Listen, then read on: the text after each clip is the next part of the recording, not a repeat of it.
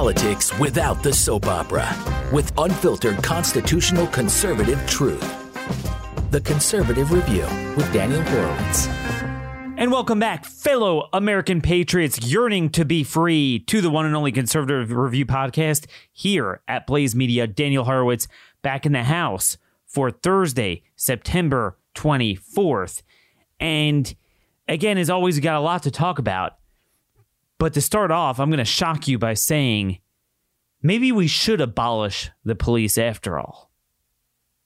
Maybe there is no purpose to their existence.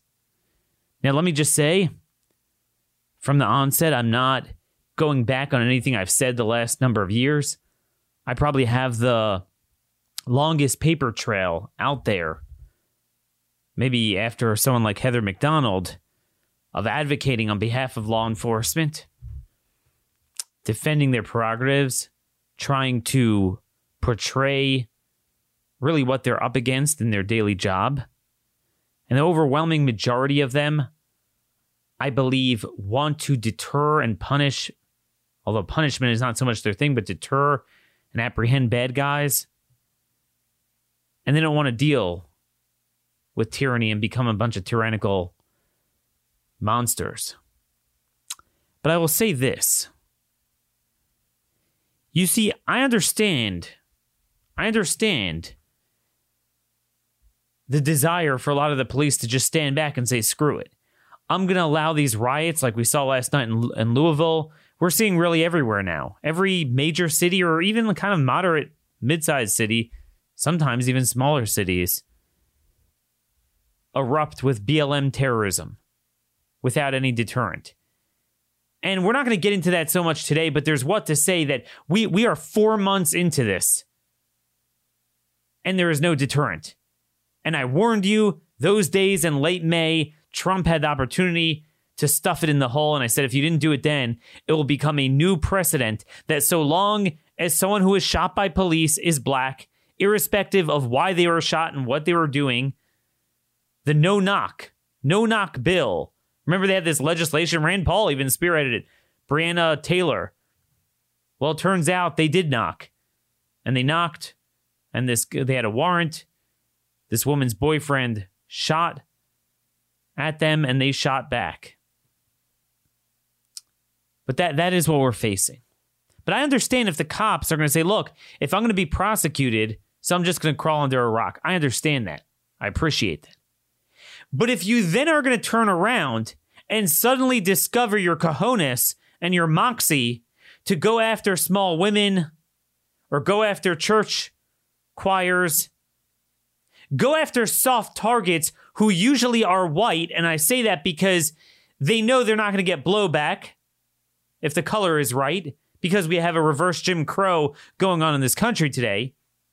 And they're going to turn around and enforce corona fascism, unconstitutional mask wearing outdoors, or uh, capacity numbers, and go around with a tape measure of how far people are standing apart from each other, exercising their First Amendment exercising really what Blackstone described as the crux of individual liberty to just walk in locomotion, not harming anyone without having to put something on your face that not only is undignified but also makes your lungs work harder. I mean that is that is a fact.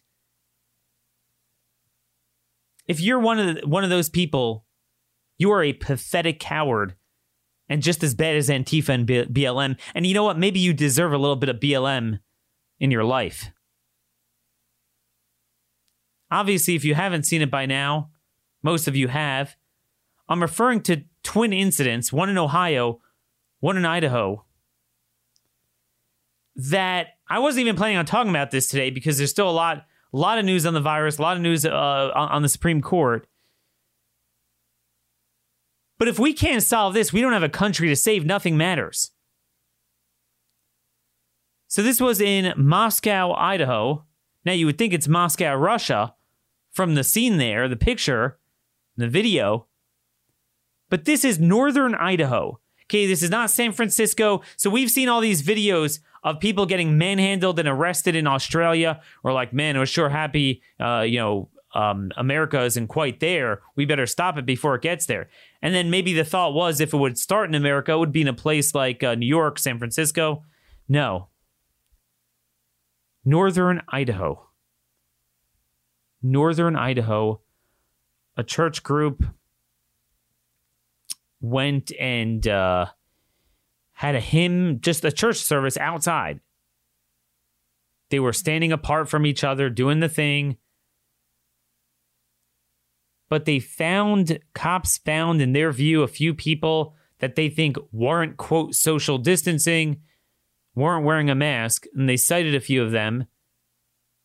And then when some others, like this county commissioner candidate, Gabriel Rench, declined to just identify himself, they arrested him. And they arrested a couple others. They put them in handcuffs and led them away for singing in church, outdoors, six feet apart, but didn't have a diaper on their face. Folks, I could not have conjured up a degree of tyranny like this in a blue state a half a year ago. Are we going to take it or not? Are we going to take it or not? That is the question. Okay? What happened to Governor Brad Chicken Little? This is a state with a Republican governor and super duper majorities in both houses of the legislature, yet there is a county with an outdoor mandate. Either it's a Moscow City thing or it's a Latah County. Now, I understand some are going to say to me, well, Daniel, it is northern Idaho, but that particular city happens to be home to University of Idaho, so it tips the balance slightly to the left, and Democrats have control there. But why is it that any red county in a blue state is completely stuck, and then somehow the state governor gets to have a, a, a mask mandate, mandate, but when the shoe is on the other foot, and you have a Republican state government, but you have a blue county, they seem to do whatever they want. As long as it's a little vestige it could be a tiny town, but it's a college town, and Democrats can control. They could do whatever they want. Why is it? Where is the Republican governor precluding the local governments from doing this? I mean, outdoors, at least, at least if you don't want to go after the indoor mandate, the outdoor mandate. Where in the world are they? And folks, this is why I noted yesterday we need to know where the Supreme Court candidates stand on these crucial issues of our time. We need to know. I mean, there is no way an outdoor mandate to wear a mask is constitutional. There is no way. Indoor mandate, you know, I have trouble with that too. I mean, certainly policy wise, but constitutionally, certainly the way not just Democrat, but even Republican governors adhere to the case law we have about the degree of privacy and personally bodily integrity that you have, it's very hard to fit that in. I mean, you talk about the things, the rights that people have defined by the courts these days, that is a very hard thing to pass muster with our case law. NFIB via Sebelius. Remember, we have so many restrictions on government's ability to regulate a certain activity because you have a supposed alleged right. Here, we're regulating your inactivity. We're compelling you to put something on your most personal, private space of your face, your mouth, your nose, without legislation, usually, without a time limit, arbitrarily enforced. How does this pass muster? How does this pass muster? But the point is, we need to know where Amy Barrett or who, if someone else is picked, we need to know where they stand on this. I mean, I don't understand. No one's even talking about it.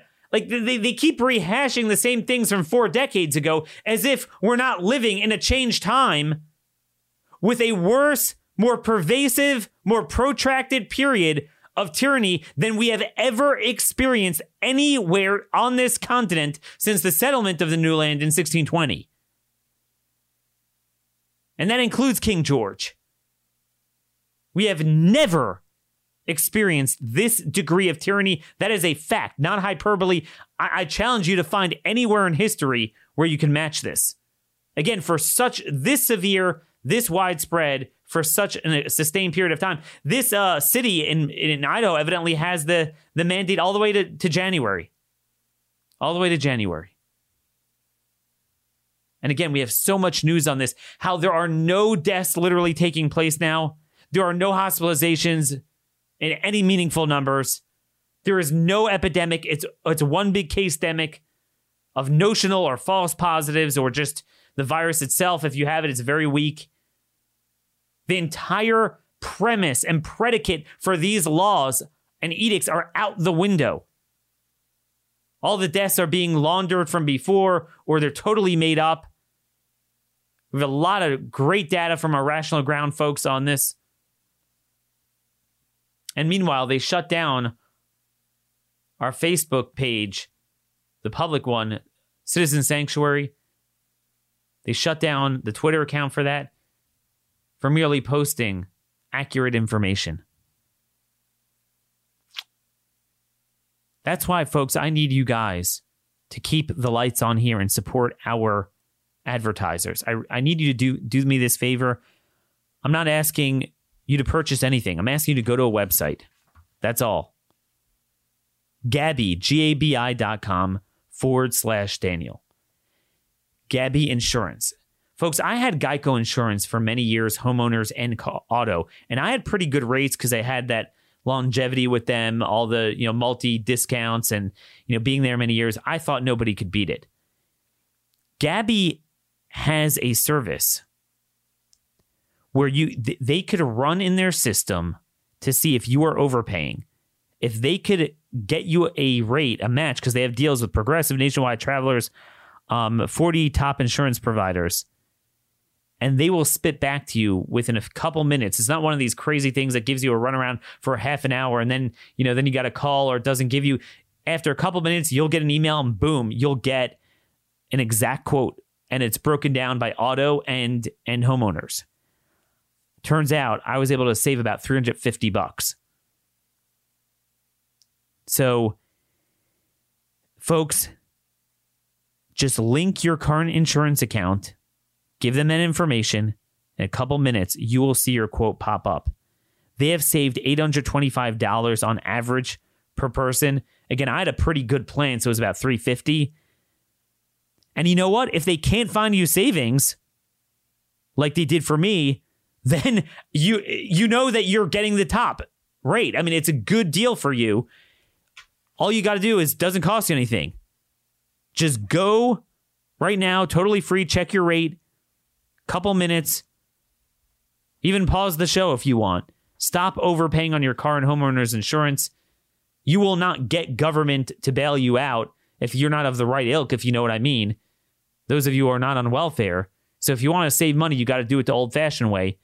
But you could do it the old fashioned way with new technology. Go to gabi.com forward slash Daniel. That is G A B I dot com forward slash D A N I E L. Gabi.com slash Daniel never overpay on car insurance and homeowners insurance ever again. Now, folks, you want to tell me, oh, you know, this is a university town, Moscow, Idaho. I know it's Idaho, but it's Moscow. Again, I said it's state government is Republican. They could do what they want.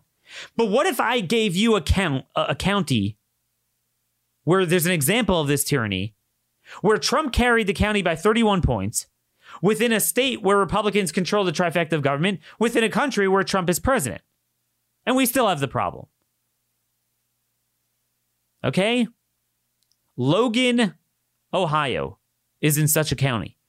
This woman was at a football game, a middle school football game. So it's not like one of these like really enclosed stadiums. It's outdoors basically with nothing more than bleachers. Everyone is standing far apart except if you're a family member. Outdoors, standing far apart and this big police man. By the way, I found out through an internet sleuth, and you can look up his name is Chris Smith, and I think it's time to out these people. And he comes in and says, You're not wearing a mask. And she's like, I'm not doing anything wrong. And he immediately starts grabbing her to put her hands behind her back. Now, at least if you're going to do this, just try to first escort her outdoors, say either put it on or leave. But right away to just cuff her. She she was resisting arrest, but again, not in a way where you have these belligerent guys literally putting gashes on policemen's faces. I mean, there's a video I, I linked to in an article today out of Seattle where they're throwing cones, busting up their bikes, beating them, and none of them get arrested. I mean, if it doesn't result in serious bodily injury, and even then they usually get let go, but they don't they don't get arrested. Most of these guys that are blocking, you know, they have the checkpoints. Sometimes it's the it's the driver that has to run through the checkpoint that gets arrested. I mean, violence. So don't give me, oh, she's a resisting arrest. She wasn't. It was a very passive. She's she's a small, thin woman. This guy is a big tank. Okay, um, but she's white, so it's okay. And tases her, tases her. So police have gotten trouble with guys like shooting at them for tasing them. Again, there's one thing if, if, if they like pull out a knife or they start to really like charge at you, you tase them. She was just not cooperating and he went to the taser. And then eventually escorted her out. Folks, there's a hallmark to all these cases, I've noticed.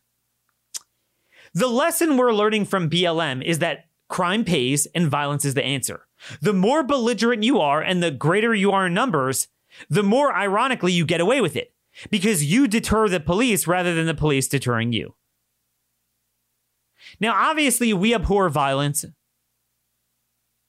And I don't advocate doing what BLM does to achieve our agenda, aka attacking others, damaging others, harming police as an end to itself. But at some point, we do need for that issue to defend liberty in the Constitution to resist. Again, it doesn't mean, oh, I don't like mass mandates, so I'm going to beat people, I'm going to burn things. No but to at least resist and resist in greater numbers. And the problem that I noticed, and, and I got to get a better picture here, but both in the church service there in Idaho and the game here in Ohio, why didn't you have what you had in Spain a couple weeks ago, where they grabbed a woman for and arrested her for not wearing a mask outdoors, and a couple of men, a crowd of men that are like, no, you're not doing this. They didn't go and punch the police, but they firmly resisted and pulled her back. They threw down their masks and pulled her back. That's the difference between liberty and anarchy. I understand we don't like getting our hands dirty, and that's part of the problem. We all like being the perfect victim, where you didn't squeal or squirm at all. You just, yes, yes, sir, I don't believe in this, but here's my arms, cuff me, and, you know, we'll fight this politically. At some point, you got to say no. And at that game and in the church, I want to know. Now, clearly, there are some people that filmed it that weren't very happy with it, and kudos for filming it. And you heard that on the thing. But why couldn't you have a group of people at least get a little bit aggressive? Throw down your masks in large numbers. Again, that's a very different thing than saying, you know, I'll throw chairs at the police or, you know, beat the police down or whatever, something like that. Just everyone say, we're with her. You're going to have to arrest us all. Why is it that we're all a bunch of cowards?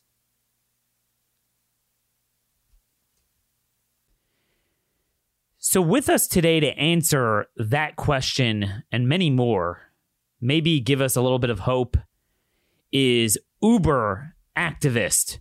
Call him organizer for liberty. You know, you have a community organizer for tyranny, you have community organizers for liberty like Mark Meckler. Mark, uh, no stranger to this program.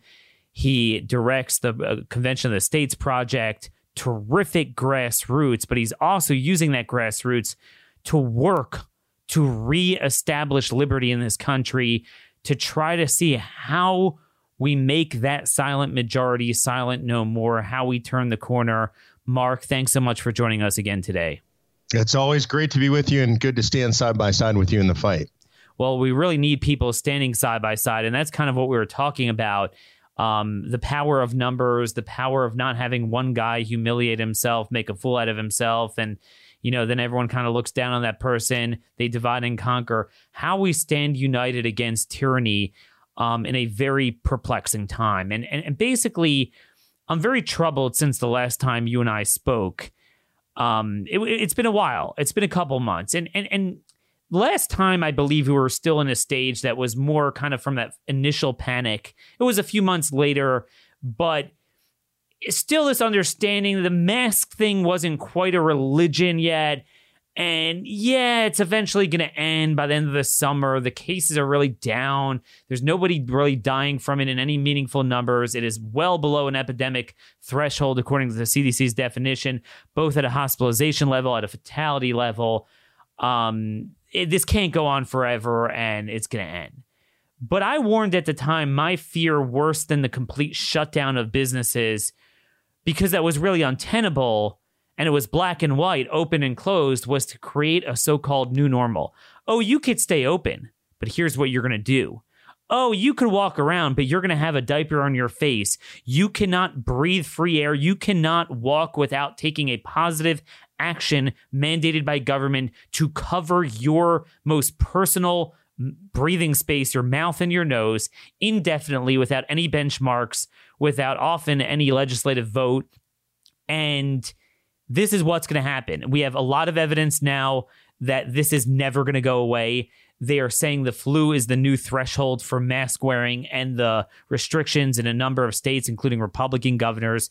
We have yesterday Governor Tim Walz of uh, Minnesota. He is a Democrat, making it very clear that this is going to be one of the last things to go. That is the mask mandate, aka never.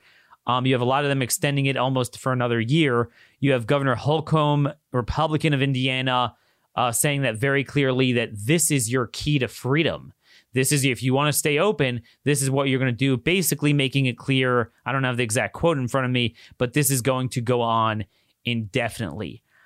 I have offered my audience so far today a lot of Jeremiah, um, lamenting. I'm the prophet of woe and lamentation, as Steve Deace calls me could you give us a little bit of Isaiah and Ezekiel? Give us a little bit of hope. Are we seeing a resistance? Where is that resistance? What are some of the things you're working on? And what can people join and latch onto to create a little bit of an avenue for liberty?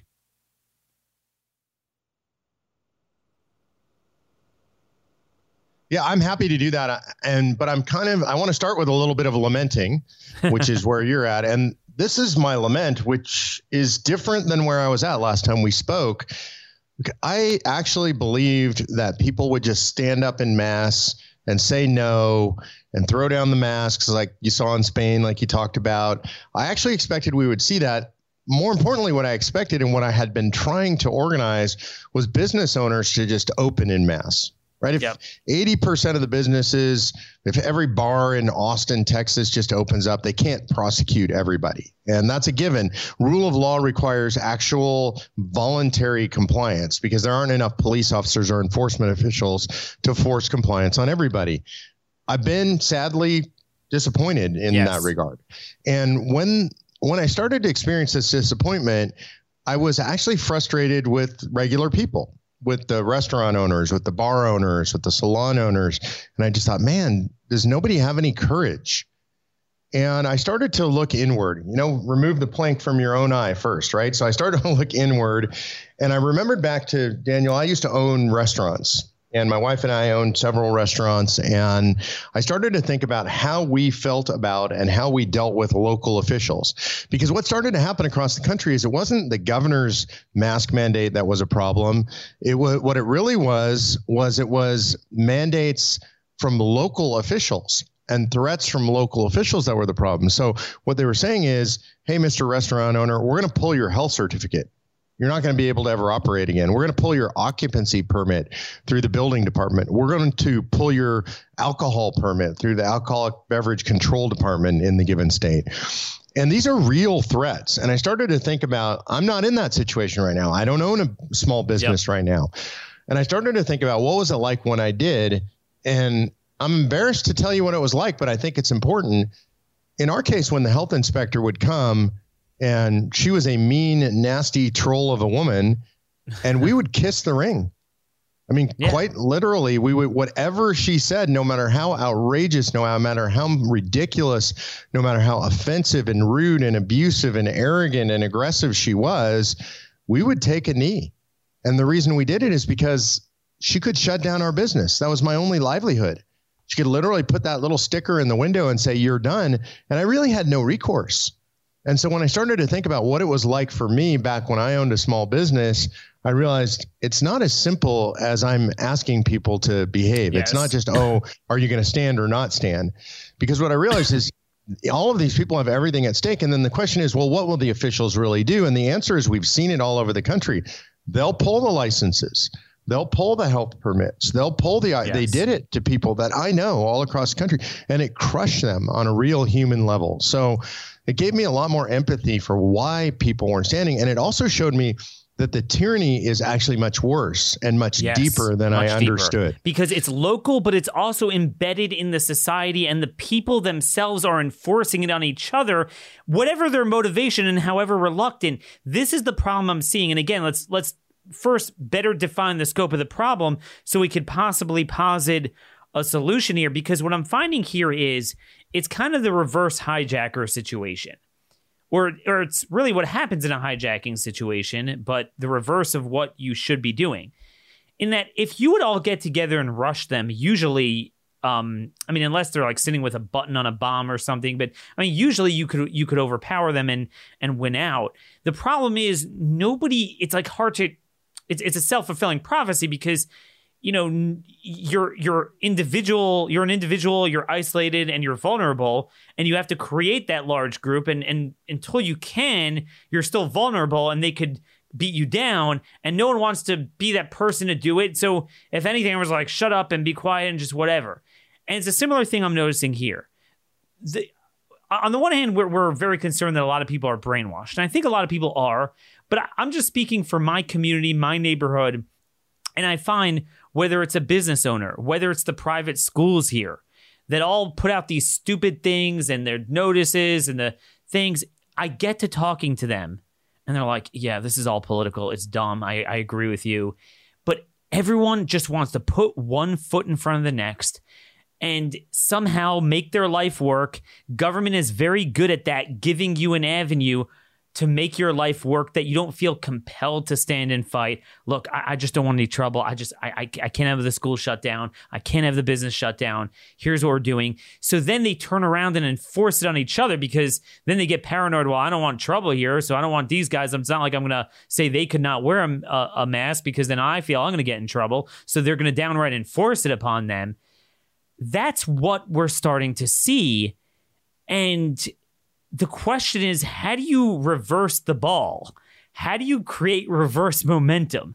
How do you start and spawn a revolution to this in a way that speaks to the strength of the numbers of the silent majority intellectually and not to the weakness of the individuals that are practically very scared? I know that's a vexing question, but. Well, so look, I, I think part of it is when you say how do you start it? It's got to be organic. In other words enough people have to be fed up that they feel like the risk is worth the reward. One of the ways we do it is you and I are, you know, for a while, we're going to shout into the wilderness where nobody really listens. And that's part of our job is to, to cry into the wilderness until other voices start to join with us. There is hope. I'll give you one of the best examples I know. And they've actually been some of the best examples. I don't know why it's happening here, but some of the best examples in the country since the beginning. And that's in Michigan. So in Michigan, there are some famous cases of Carl the barber who stood up. You know, they tried to shut him down. They tried to fine him. They tried to silence him. They tried to take his license away. He was 78 years old. He's been cutting hair his whole life. He didn't stop. He never stopped cutting hair. And ultimately, he prevailed. he's also helping to lead a movement now, which is to take the governor's power away. The, the governor I call Witless Whitmer in Michigan, she's one of the worst in the country, certainly has the most egregious lockdown put in place and just crazy contradictory stuff. And so what they've done is they have a provision in their constitution that allows them to force the legislature to vote on the repeal of any law. And the law that gives her the authority, I think it goes back to 1945 it takes 350,000 signatures to qualify for that. A group of volunteers from Stand Up Michigan undertook that task. It's an enormous task. They just yesterday passed 500,000 signatures. So that should give them the buffer that they need in order to get that 350,000 certified. Now, the left is going to go screaming and kicking into the darkness if they go at all. So you've got a Secretary of State and an Attorney General there that are partisan and corrupt. And we'll see what happens as far as certification. But what's going on there, which is encouraging to me, is a mass citizen movement led by regular people, not moneyed interest, to actually structurally remove the governor's authority to impose a lot of the stuff that she's imposed. So that's an example of fighting back through the political system, an avenue that seemed to work but I keep kind of going back and forth between just an unprecedented degree of resistance that this clearly calls for because this is an unprecedented degree of tyranny versus the more traditional means and and how are you balancing that with the activism level the information flow level on the one hand it seems like the more information we put out it goes in a black hole and it just doesn't matter partly because like we're saying intellectually a lot of people are with us they just they don't know what to do. They're scared. On the other hand, it does seem to work like in Nashville. We saw that when a group of um, COVID realists, they have a website there. They worked with one local media outlet to expose the lies of some of the data in Nashville. They got changes. They did get changes from that. What are some of the things that we can do and anywhere where our listeners could join your effort to possibly stop spinning our wheels and show some progress? So I think we are seeing this all over the country. It's unfortunately it's a lot more limited and and a lot more sporadic and a lot slower than you and I might like. Another great example is here in Texas. This is where I live. It's my greatest frustration because Texas allegedly super conservative state. Everybody thinks that Governor Abbott here is some kind of conservative icon. He's not. He's absolutely no. not. We've got the state under lockdown. Oh yeah. Every bar in the state is still completely shut. He's devastating the nightlife industry here in Texas. No data, of course, to support this, but oh, yeah. he's just sort of trying to play to the what he would describe, what I would describe as the squishy middle, right? He knows that generally speaking, conservatives are going to vote for him and and vote for the party no matter what. So he thinks he's playing to the left and is somehow going to win some favor there. It's not. So what's going on here, which has been spontaneous, is the business community has been organizing. When I say business community, I'm talking major donors, people who run major companies, um, mega multimillionaires, billionaires, and they've been meeting with the governor and putting pressure on the governor. Unfortunately, he's really good, and a lot of these politicians are. You kind of described this. They take half steps to sort of neuter the opposition. You know, it's like I'm being facetious, of course, but it's like you only have to wear half the diaper on your face. And so then people think, well, I guess it's getting better. Do I really need to take to the streets? It seems like we're moving in the right direction. Yeah. And that's the kind of stuff that our governor's been doing here in Texas. I can tell you right now, I'm talking to all the grassroots organizations in Texas. There's a network of us that talk regularly, and we're getting ready to organize a huge protest uh, it's going to be legal because it's a protest, by the way, right? So they never shut down protests. Uh, we'll see how that goes, but oh, yeah. we're going to pro- we're going to protest outside the governor's mansion. And here in Texas, the governor actually lives in the mansion. We're going to show up there. I expect thousands of people, and it's a broad spectrum. We're going to work with the restaurant owners and bar owners. Here's another interesting thing, Daniel, that makes it difficult. The restaurant association here in Texas, they won't touch this with a 10 foot pole. They represent all the restaurants that are exactly. dying but their political power is in Austin, so they won't touch it. So what they we're won't. doing is we're going to use our grassroots. We're going to create flyers telling restaurant owners and bar owners about this protest, and we're going to go have our grassroots distribute that directly to the restaurants and the bars because the associations won't do it. So the answer to the question, which is way too long and too difficult, is it's going to be up to us one by one, grassroots wise, donor wise, in the states to fight back. And I think people are getting to close to the point where they've had enough. I hope you're right because you know, like I said, one of the thing that things that frustrates me, and I I know you you know this about me from our time together. Just I'm very much like this in that to me, if we can't go out the front door, I want to go out the back door, and if if we can't let people have people see the light, I want them to feel the pain.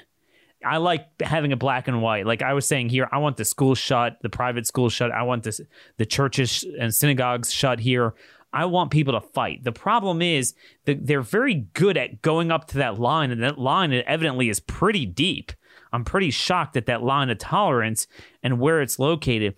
But what do you take out of something like this? Um, this is in Logan, Ohio. This is in a county that Trump carried by a 31 point margin. There's this middle school football game. I'm not sure if you saw the video. This small woman is sitting there in the bleachers. It's totally outdoors without a mask. Everyone's doing the ritual, you know, sitting apart, outdoors, open air. It's not like she's being belligerent about it or anything or like spitting in food or something. She's just sitting there. The the school resource resource officer, who I guess is part of the Logan PD or the county PD, maybe, um, and comes over and immediately just almost looks like rather than saying, "Look, you know, you're gonna have to put it on. If not, I'm gonna squirt you out." Grabs her arms, to put them behind her back. Um, she resists, but she never does it in an offensive. It's a very passive way. Um, she's like one fifth his size, so there's no like. It's. I mean, I'm as I'm talking to you, I'm literally watching Andy Ngo's Twitter feed. You know, with the videos right. from Seattle where they're like throwing cones knocking them on their head. And unless they're go the prosecutors are going back in the video and getting them, they don't look like they're being arrested. A couple of the worst ones, they'll throw pepper spray at them, but like they are getting away with murder. And the reason is because they have a group of people that have decided we're going to stand with each other. It's for evil, but they're standing with each other. The, the more belligerent they are, the more the police back off. How is it in a Trump plus 31 county you didn't have people. I'm not asking them to punch the cop in the face. We're not calling for that. We never would. But to simply all throw down their masks and say, look, you're not doing this. You have to arrest us all. Yeah, I think people have been cowed. And this is this is my biggest fear for our country right now is for such a long time, and we're literally talking about a century, we have tolerated intrusions on our liberty. And this is something that the founders warned us warned us about were, were, the slow intrusions, right? The accretion of power by the federal government, by local governments against our interests, that we wouldn't notice this. It's the proverbial frog in the pot of water, right? When you bring it to a boil slowly, you can kill the frog. And I think we're in that situation. I think this has been coming for a very long time. We've tolerated all kinds of intrusions. We let the government tell us how much water our toilets can flush, what kind of fuel we can put in our cars, what kind of meters we have to have on the sides of our house. So it's not that far of a leap to you have to wear a mask. And so I think it's going to take a radical reassertion of personal sovereignty by the citizens to push back against this. I don't know where the breaking point is, but like you, I'm very worried about it. Because my concern is everyone's focused on, oh, just the election. But my problem is, I, I could give you numerous examples, and you, I'm sure, have them as well, of a person situated in a Trump plus 30 county in a Republican state with Trump currently as president. So you got, you know, all those layers there. And, you know, they, they're living under as much tyranny as I am in the Baltimore, Maryland area.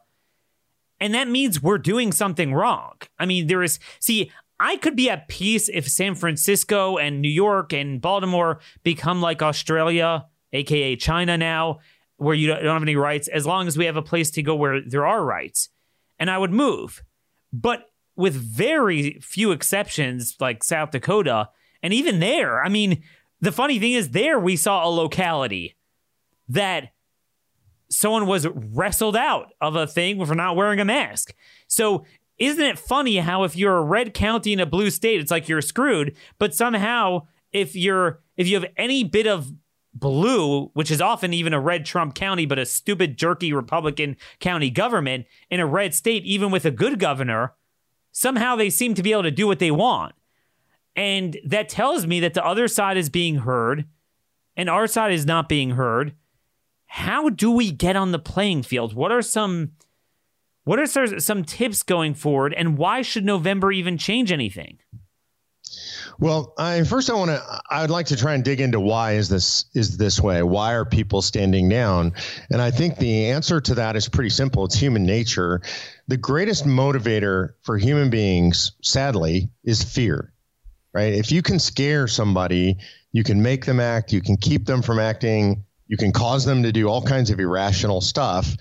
And this has been nothing but fear porn or panic porn since the minute this started. So people are scared. One, they're scared of the disease, wrongly, in my opinion, right? I mean, this has just been so radically overblown. The science is in place. We now know. So the average person has no reason to fear this disease, the Wu flu. It's it's just ridiculous. So one, they've scared people about the disease. Two, people are scared of their neighbors and their friends and public shame. And I think we downplay this a little bit too much, Daniel. Look, you and I are public figures and we get paid to and we volunteered to yep. and we've been willing to be attacked in the public and i think sometimes guys like us forget that it's hard yeah. Like for us, it's whatever. Attack me. I've been attacked so many times that it makes absolutely no difference to me anymore, right? It, it literally doesn't matter to me. So, but what happens if you're just an average person and you think somebody might catch you on video taking off your mask and you might be shamed on Facebook and your kids are going to ask you, What the heck are you doing? All my friends are saying you're some kind of MAGA maniac or whatever. That public shame is incredibly powerful and we shouldn't underestimate it and we should actually remember to empathize with it. In yes. the beginning of the Tea Party movement, I used to say that we were not being asked to do very much compared to the founders. The founders pledged their lives, their fortunes, and their sacred honor. And I had a historian who's a really good friend of mine literally chastise me for that. And he said, You are downplaying what you're asking people to do. Mm. Yes, it's a different time. No, mostly people aren't going to get shot for doing these things nowadays. But public shame at the scale at which it yes. can be imposed now is an incredibly powerful and dangerous motivator. And that sort of level of public shame, it didn't exist in the time of the founding. News couldn't travel the way we did. They didn't have photographs. There weren't blogs. There wasn't 24 7 news coverage. Most people were anonymous. Like they can turn you into a negative superstar overnight. They can cause you to lose your job. Yep. They can cause your kids to be trashed at school. So the risk is great. And so I think that here's the solution. The solution is not to minimize the risk, but is to explain to people that what they're doing is actually something heroic. And, and I really mean this taking off your mask. If you're in the stands with that mother, I would do it. But, you know, again, I don't care. But taking off your mask and standing with her and saying, you're going to have to arrest us all, that's heroism. And we have to call people to something greater and we have to call people to heroic action. It's not a small deal to not wear your mask when a police officer is standing there. It's a big deal. We understand the risk, it exists, it's dangerous and hopefully, there are plenty of people who will stand with you. But the question is, what kind of country do you want to live in? We're calling you to be heroic because the entire republic is at stake. And I think what's interesting about the incident in Ohio that speaks to your point about the public shame from your fellow civilian neighbor. I don't think it's so much the school resource officer that would deter an entire crowd from just saying, "Look, we're just taking our masks off. You got yeah, to arrest us all."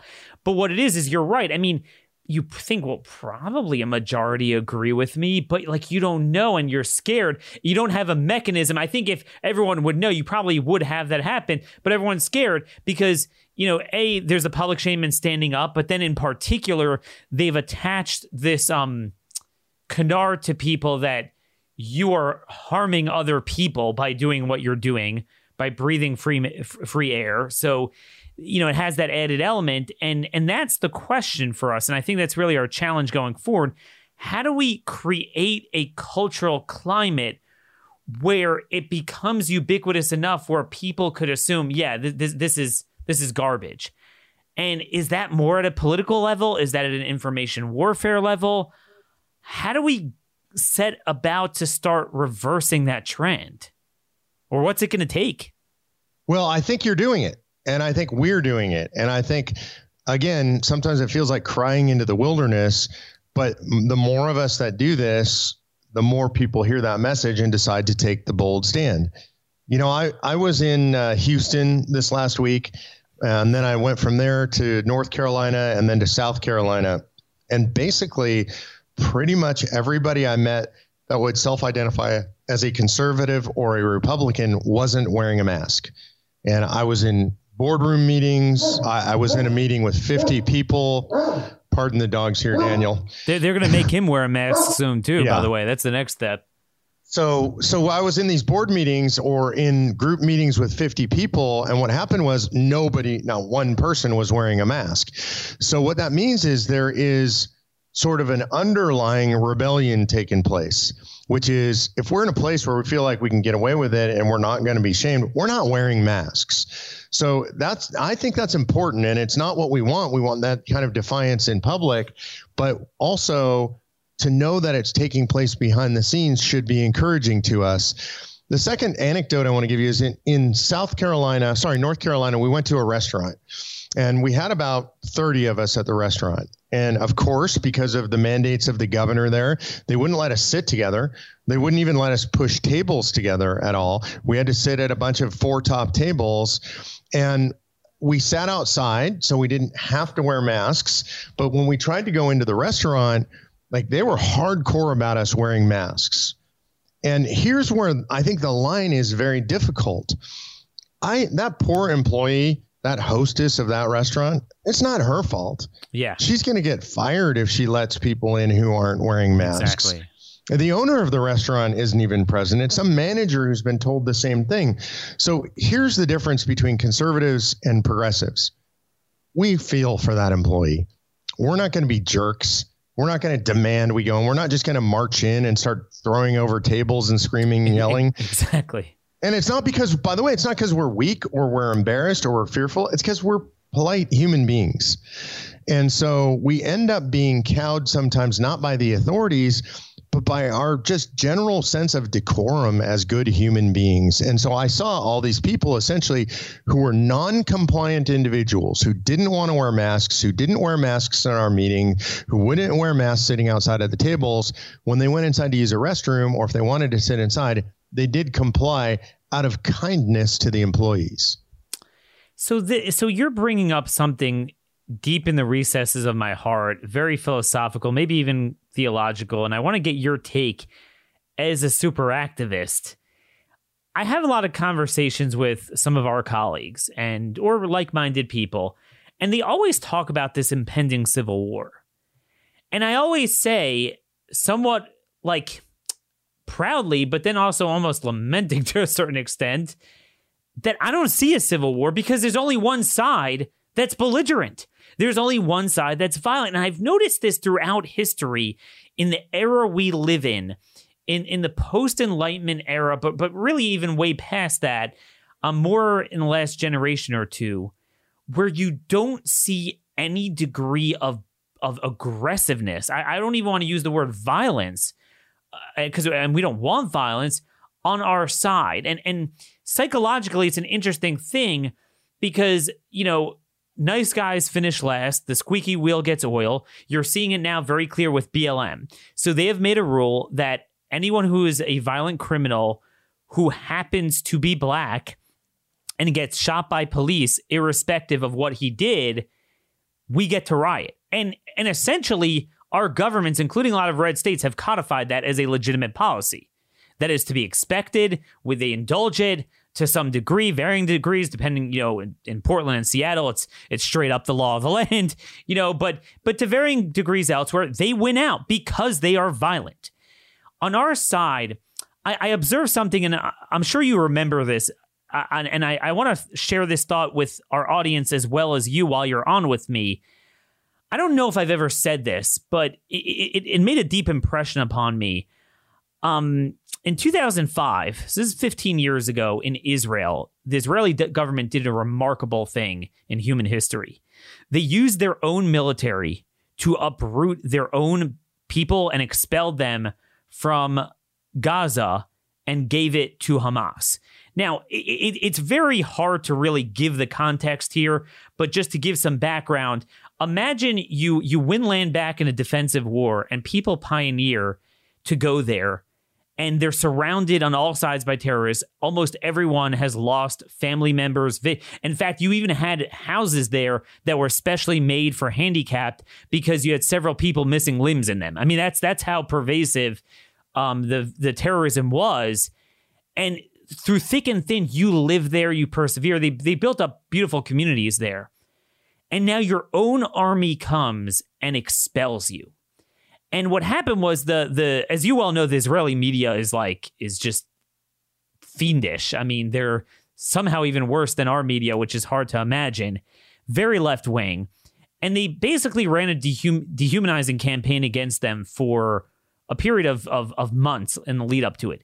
These people are violent and they're going to shoot at the military and they're going to do this and that. And the funny thing was, after doing the ultimate thing that you could do to a human being, destroy their homes, they literally burnt down their stuff. They did, they reduced it to rubble, kicked them out. There was not any degree of real pervasive violence. There were some of these like symbolic kind of like standoffs and cute things. Most of the time they sat around and sang and prayed together. And it, it literally never happened.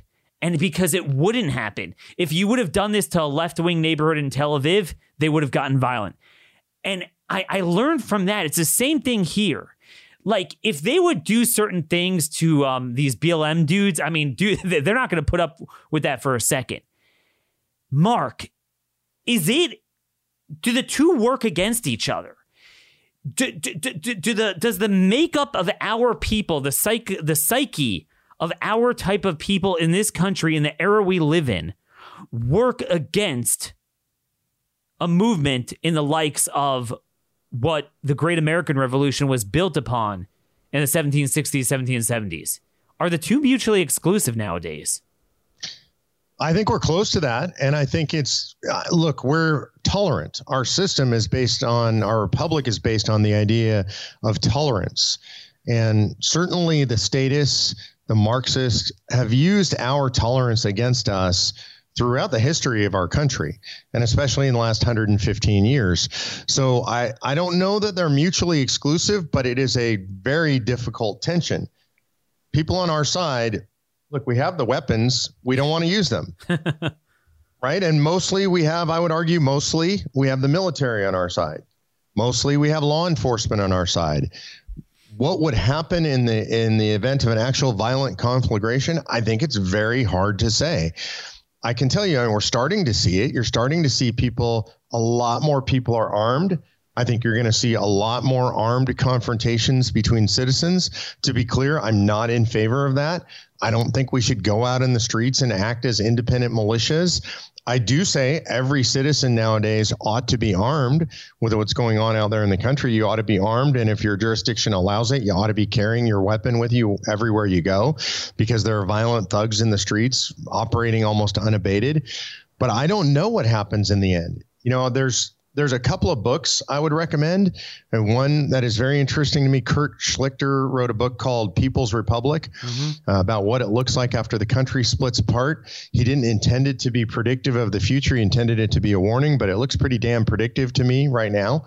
And if if you like novels, I don't read a lot of nonfiction, but um, I, I, I'm sorry, a lot of fiction, but I read it and enjoyed it and it shows what happens if the country sort of broke apart between red and blue. I think it's it's actually reasonable portrayal of what would happen. There's two book, two more books in the series, and then uh, David French just came out with a good book. I've just started it. Uh, the summary seems pretty good, just about and David and I disagree on a lot, by the way. I love him. He's a dear friend, but we disagree on a lot. Uh, a lot of political stuff, very fundamental right now. But he's written a book about essentially what he sees as the coming divorce in America. Like, can we but, reconcile? But, but, but, David's but David's um approach is essentially um to love our way out of this. I mean, I, I don't know what his approach is, but you know, the more belligerent the left gets, the more he seems to be moving in that direction. I didn't mean to make this about David French, but the reason why I'm bringing him up after you mentioned his name, and I I understand. I mean, he seems like a nice guy on a personal level. Yep. Obviously, we disagree with him politically, but I don't see how getting more congenial with these people is going to get us better results. Yeah, and you know, in looking at the book, it's not and again, I, am just starting it. It actually hasn't, the hard copy hasn't even come out, so I'm listening to it right now. Um, it's not so much about what we should do so far, it's about where we're at. And it's a realistic, so it, it's sort of a, you know, this is exactly what you're saying. It's a it's a Jeremiah. He's lamenting where we're at in this country, and the question is, can can we ever come back across the Rubicon? We've crossed the Rubicon in this country to a place where the left hates us. Yeah. We we don't hate the left. I like I don't really hate anybody. I don't feel that way about my political opponents. Yep. I may not like some of them. I may think they're stupid. I may think they're irrational. I may think they're dangerous. Dangerous, but hatred is not a word I would use. I don't think that people who express political opinions different from me should be silenced. I don't think they should be thrown into prison. I don't think they should have to be re-educated everything I just said that sounds outrageous and ridiculous, they actually think about us. A lot of them do. And, you know, I tell this to people who don't understand how radical the left has become that if you have friends that are leftists, I'm not just talking Democrats, I'm talking leftists. If you have friends or leftists, when they handcuff you and they frog march you to the gulag, those quote unquote friends will shake their head sadly and say, It's so bad. It's so sad that Daniel thought the way he did and that he has to go to prison. Exactly they won't stand up to stop it. Nope. They'll pretend that it saddens them and it might even sadden them, but they'll be perfectly okay with it. You and I are different than that. I would never, nobody would I say, hey, I, I think that person deserves to go to prison for what they think or what they say. I just, that's not, it's not how our republic works. But there is this now division in the country where speech is violence and they can silence your speech and they can throw you in prison. And ultimately, what that leads is to they can kill you. And we see this in the streets. They're calling for people like us to be killed, police officers who simply enforce the law to be killed. So I think we've come to a crux moment in American history. And I don't know the answer. What I do, here's what I do know.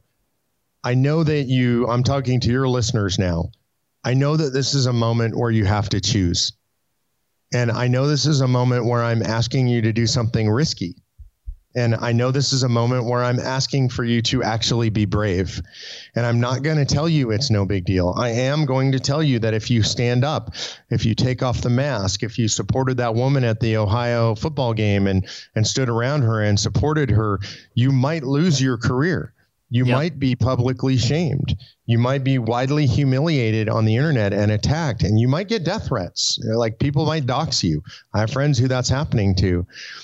The question is, is it worth it? And my answer is, what kind of country do you want to live in? Yes. I don't want to live in a country where that's okay. And I would rather be doxxed and I would I would rather be attacked and I would rather lose my job. I would rather be publicly shamed. I would rather be financially destitute than voluntarily live in a country where I can't speak my mind. And so that's the moment that we're in, Daniel. We're in a moment for heroes. And by heroes, I mean every single American. I don't mean some guy who's willing to stand up and speak. I don't mean me and I don't mean you. I'm not saying we're heroes. We're used to this stuff. It's easier for us to stand. I mean regular people willing to put it all on the line. That's what we need right now. And, and this really is time of the essence. Timing really is of the essence because I think we're at that transition now where we're beyond that kind of pseudo, uh, not pseudo, but but like mild, superficial southern sunbelt wave. There literally the last month there has been nothing going on now. If we are going to allow this continue and allow them to transition this into the flu is the new threshold now for the tyranny, this will not end. Um, then it will become a new normal and people will get used to it and you won't be able to fight back. Now really is the important time to shake people up and say, look, this is not normal. We have to stand up and be heard. Um, I definitely appreciate your leadership on this. We also have a lot of listeners that that have emailed me and they have lost jobs over this. I mean, there are people that have taken those risks and and and um and look, the information flow does matter. I'm I'm watching on my monitor uh, as I'm talking to you, Governor DeSantis from Florida is having a roundtable with Stanford and Harvard epidemiologists. Um, and I could tell like he he gets all the information we're talking about, the BS of this stuff. Uh, Bhattacharya from Stanford just said that uh, there's no correlation between the spread of disease and mask wearing. Um, so he gets it. We need more people like that. It's slow, um, and I'm certainly happy to do that. But again, I mean, Mark, in all honesty, that is my comfort zone, being very intellectual about it and fact based. But at some point, we are going to have to get our hands dirty. And um, I think the biggest thing that people like David French, and really that's representative of a lot of these um, Republicans and everything, what I think they don't understand is that this has nothing to do with Trump's rhetoric and tone. Trump could walk off into the sunset tomorrow, and none of this would change. The way the left acts and their agenda, they've wanted to do this for a while, they've been aiming at it, and they're going to continue until and unless they are stopped and checked and defeated. Um, this has nothing to do with Trump, and uh, you know that's that's the reality. And I think that's what people need to realize. This is not about one election. This is not about one time. This is not about one individual. This is a long game, but we we are really running out of time. Um, if we want to live in a free country, forget about a country with values. I mean, that we've lost a long time ago. But just the basic freedoms, literal freedoms that we took for granted just uh, six months ago. I mean, I'm not even talking about the water in the toilet anymore. you know, I mean, th- this is yeah. your own bodily integrity. Um, I want to end with one more point to get your take on it. I've been talking about the Supreme Court a lot today. One of the things that bothers me is that we talk about, oh, liberty, constitution, originalist justices, but we talk about it in the abstract and we never confront them with a list of questions from our end to make sure we get commitments. I'm not talking about a specific case, but we should know where they stand on certain constitutional principles. And what bothers me is this we have Judge Stickman in Western Pennsylvania that gave what I thought was a very good exposition of the 14th Amendment, what it actually really does mean. And while states do have wide latitude, there are limits. There are limits. You cannot indefinitely shout public health crisis and, irrespective of the evidentiary standards, um, require mask mandates. And again, I mean, because that's NFIB v. Sebelius. That's not regulating activity. You're mandating inactivity. You're saying you have to cover your face and nose, especially outdoors. Very, very hard to believe that doesn't register with Blackstone's definition of individual liberty. Um, you got the the church regulations, things like that. Shouldn't we harness the activists to say, wait a minute, I don't care who the nominee is, but we need some certitude about where they stand on some of these issues. Yeah, I, look, I completely agree with you. We've done a terrible job historically, we as those on the right, uh, determining whether we have the right kinds of justices being nominated. I think it's not perfect, but it's certainly been a lot better under Trump. Uh, and there is actually real ideology guiding the process. Again, I think we're going to make mistakes. Uh, we don't always yep. have the right people, from my perspective, giving the advice or making. And we have a lot of terrible ones, but but Stickman yeah. was a Trump appointee. Yeah. So uh, so look, I think we we've done better. Part of the problem when you're appointing judges is that human beings are judges and judges are human beings. And so you don't always get what you believe you're going to get. But I think we have to do a better job of vetting them. We have to do a better job of understanding their judicial philosophy, but also understanding them as human beings. You know, one that I have real personal experience with is Justice Kennedy. When I was in law school, Justice Kennedy taught a night section of con law at our school in Sacramento. I went to University of Pacific McGeorge School of Law, and he was a con law teacher there. And I never had him as a teacher. But when he was nominated to the court, a lot of my fellow students that knew him well said, it's a really bad nomination. Mm. And the reason that they said it was a bad nomination was they said he was he's an incredibly amiable guy who really likes to be liked. Yes. And that's a bad personality profile for the Supreme Court. The right personality profile is a Thomas or a Scalia, not just judicially, but in, but in temperament. their temperament, and That's they correct. just don't care. See, this is what I. I mean, look, I don't know if you've heard my shows from all week, but I've been making your exact point that everyone's like, this is an originalist. Well, you know, there's a lot of originalists, but then in practice, there's none. I mean, except for Thomas. And the right. reason is because they don't have the guts, because everything the left does, they enmesh in I'm a good person.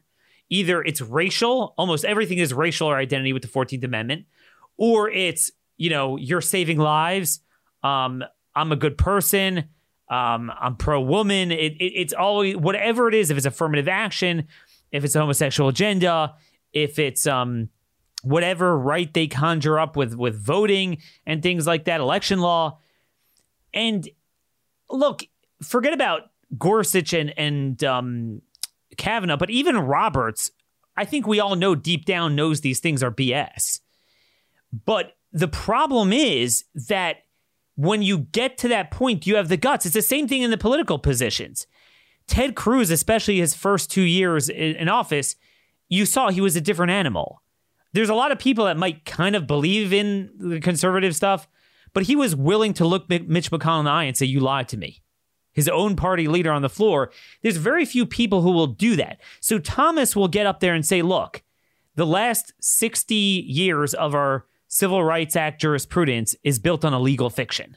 I'm paraphrasing there, but he, he has said that yes. over the years yeah. in several cases. Right.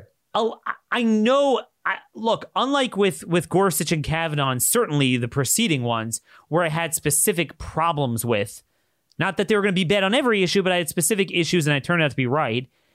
I don't have any issues that I could see a red flag with Amy Barrett or some other names being bantied about. But do we know there are Clarence Thomas? Now, to be fair, did we know Thomas and Scalia at the time would be as good as they wound up being? No, but most other times they're not. I mean, we lucked out there, and other times they're not. Like, what bothers me is that we're so focused on, okay, we got to get them through the process, trick the Democrats, but then in the process, we're tricking ourselves. And Josh Hawley seems to be the only one to say, like, wait a minute, shouldn't we use our time, whether privately or at the Judiciary Committee hearing publicly, to get our issues? I mean, like, I mean, you're generally good, but do we know you're not for anchor baby jurisprudence? I don't know. I really don't. I, I, I, I don't know. I mean, Amy Barrett is a great Catholic, has a great family story. She seems like a terrific person. Her writings are very good. I don't see anything bad. I, I do, again, I question the opinions she signed onto with Diane Wood on Pritzker's stay at home orders, which seems the opposite of the way Stickman looks at Jacobson and the 14th Amendment. I think that needs to be looked into. I'm not going to tag her with it yet because there is a little nuance there. But why am I the only one questioning this? Well, I think because look, the the analysis you're doing is a very sophisticated analysis. It's not an analysis that most people I'm not going to say they're not capable of. They don't have the time. Right? Just remember that the average person is just working their job, your job, and my job is to understand the nuance of politics. Yeah, but I mean White House officials, Republican yeah. senators. I mean, yeah. Well, I think because they're looking for the strictly at the politics of it. This is part of the problem with the right is we look at short term instead of long term. Uh, the Democrats have always played a long term game, and we play a short term game. And so, what they're looking at in the short term is who's attractive, who can we confirm easily, who's going to handle themselves best sitting at that table, how do we score the most political points and get this done. And I would say they have a sort of base threshold of conservative judicial philosophy but it's not deep enough. I mean, that's my opinion. Yeah. We've been burned by this many times, and I'm just going to hope and pray that we don't get burned by it again. And maybe some of these folks are listening to you and they're going to take a look. Yeah, I mean, because that that's the thing that um there is no doubt in my mind Amy Barrett wants Roe overturned um, or doesn't believe it should have existed. But if she were on the court, would she overturn it? I, I there's a better chance, I think, than some of the recent ones but we don't know. And again, to be fair, almost none of them would we know. I think like a Jim Ho, we probably would, based on the stuff he's been doing yeah, his concurrences. Sure. But but they're not going to nominate him. Well, Daniel, I I can't. But then at least privately get it from someone that doesn't. I mean, but they're not. I mean, Schumer will accuse them of getting a litmus test privately. The the sad thing is Schumer's wrong. They don't. I wish they did. Because again, if we're going to have a tribunal of judicial supremacy, which I don't believe in, but but everyone else seems to do it, then yeah, you better believe I want to know where they stand on it if they're going to be determining the arc of, of society. And and again, I just think we, we we go back to abortion, we go back to some of the social issues, maybe immigration, and they're all important. But we have in front of us the most live fire exercise in constitutional questions pertaining to liberty like it's never pertained before, like it's never affected us. And no one's even talking about getting some sort of understanding of where these people, and especially given that Amy signed on to uh, uh, um, an opinion upholding a state a shelter in place order, and you know it that that language from Judge Wood was very, I don't know if you've seen it. I need you to take a look at it and help me out, by the way. Very categorical. She was saying Jacobson is is law. Jacobson, even though it was very limited, basically blesses it, it, it forecloses on any 14th Amendment um allegation against this pandemic. So it wasn't even with regard to forced vaccination. She talks about foreclosing on anything now, again, you could sign on to opinion but not write a concurrence because you agree with the outcome of that particular case and might not bless every word that the very liberal judge Wood wrote. But dude, why, like that does need to be questioned. Um, I want someone more in line with Stickman's ruling on that, and no one even cares. This is just nuts. Anyway, any any, any closing thoughts? Yeah, look, so there's there's nothing that you say that I disagree with. Right, everything you're saying I agree with. Uh, I, am going to go back and do a, a quick summary. Okay, number one is I am worried about the state of the nation. I am lamenting because I worry about that people aren't willing enough to fight. I think that people are fearful, and I don't think that that fearful fear is irrational. So I'm I'm not judging them for being fearful. I think that we live in a time when we need more heroes. And by hero, I mean you, anybody who's out there who's listening. And by hero, I don't mean that you you are willing to go into literal battle on the streets, but I do mean that you're willing to stand for a woman in Ohio who takes or refuses to wear a mask or takes her mask off, that you're willing to do that act of defiance next to her, that you're willing to withstand the shame that might come from that, the social pressure from that. I mean those things. Um, I, you know, I want to address sort of the David Frenches of the world as well. Uh, like I said, David and Nancy French, dear, dear friends of mine. We disagree sure. on a lot of stuff politically. I love and respect them. Uh, David has a particular view of politics in America today from a moral perspective that I don't agree with. But see, this is one of the things, and why I'm bringing up David. I don't agree with him. I don't hate him for it, right? The like the left hates us for having a disagreement on politics, and David doesn't hate me for not agreeing. Where I think David is correct, and, and the reason I bring him back up is we've come to some kind of a split in America, and I don't know what happens from here. Oh, for sure, think, for sure. So the question is, it's up to your listeners, and I mean that genuinely. Are you going to stand and be a hero? Which means you're going to be in the fight and nobody may ever even know that you fought but you're going to be in the fight just like the great revolutionaries that came before us just like guys who died on the beach in normandy and people who gave their lives gave everything for this country. I'm not asking you to give your life but i am potentially asking you to give up some of your social reputation maybe your career maybe job prospects friend prospects. Are you going to stand? That's really where i see us right now. Everybody has to look in the mirror and say am i going to be a subject or am I going to be sovereign? I, I mean, look, Mark, I, I, agree with David on that point. I, I think his way of going about it works against his thesis. Um, we need a two state solution. Not in Israel. We need one here.